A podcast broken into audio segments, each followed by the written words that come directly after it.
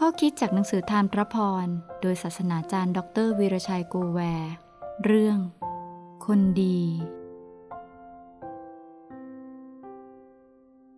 เขากล่าวแก่บิดาว่า บิดาเจ้าข้าข้าพเจ้าทำบาปต่อสวรรค์และต่อท่านด้วย ข้าพเจ้าไม่คู่ควรจะได้ชื่อว่าเป็นบุตรของท่านอีกต่อไป ลูกาบทที่ 15 ข้อ 21 ข้อความนี้ คัดมาจากคำสารภาพของเด็กหนุ่มผู้หนึ่ง ที่ขออนุญาตพ่อออกจากบ้านไปใช้ชีวิตอิสระ ขอเลือกตัดสินใจเรื่องต่างๆ ด้วยตนเอง เขาขอบริหารทรัพย์สินที่เป็นส่วนของตนเอง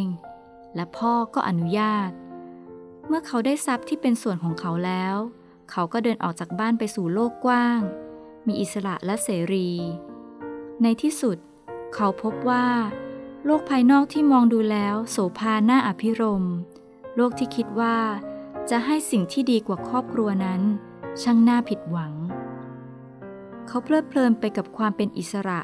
ที่ไร้ขอบเขต จนหมดเนื้อหมดตัว อย่างไม่รู้สึกตัว มารู้สึกตัวอีกทีก็หมดตัวแล้ว ชีวิตเขาผลานทรัพย์ ศักยภาพ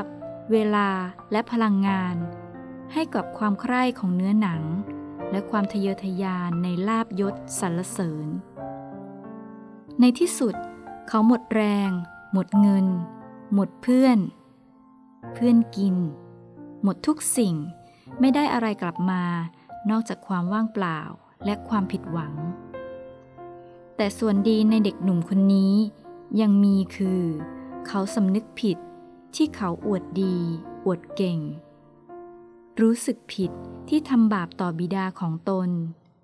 เขาเดินทางกลับบ้านมาสารภาพผิดและขอความเมตตา คนดีจึงไม่ใช่คนปราศจากความผิด แต่คนดี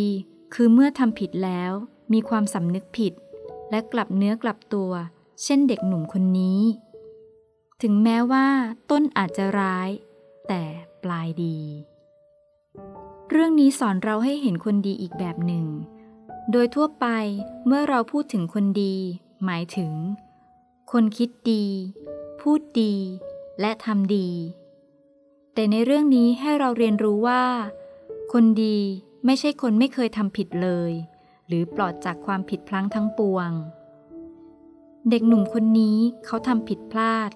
แต่เขาสำนึกผิด สารภาพผิด และแก้ไขสิ่งที่ผิดนั้น สิ่งที่เขาทำได้รับความเมตตาจากบิดา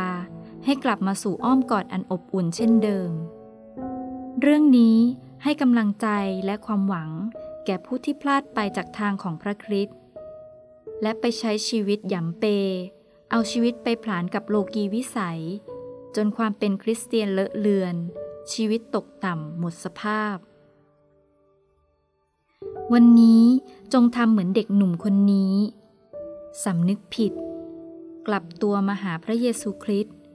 เข้าสู่อ้อมกอดอันแสนอบอุ่นของพระองค์ พระองค์กำลังคอยอยู่ พระองค์พร้อมที่จะรับเรา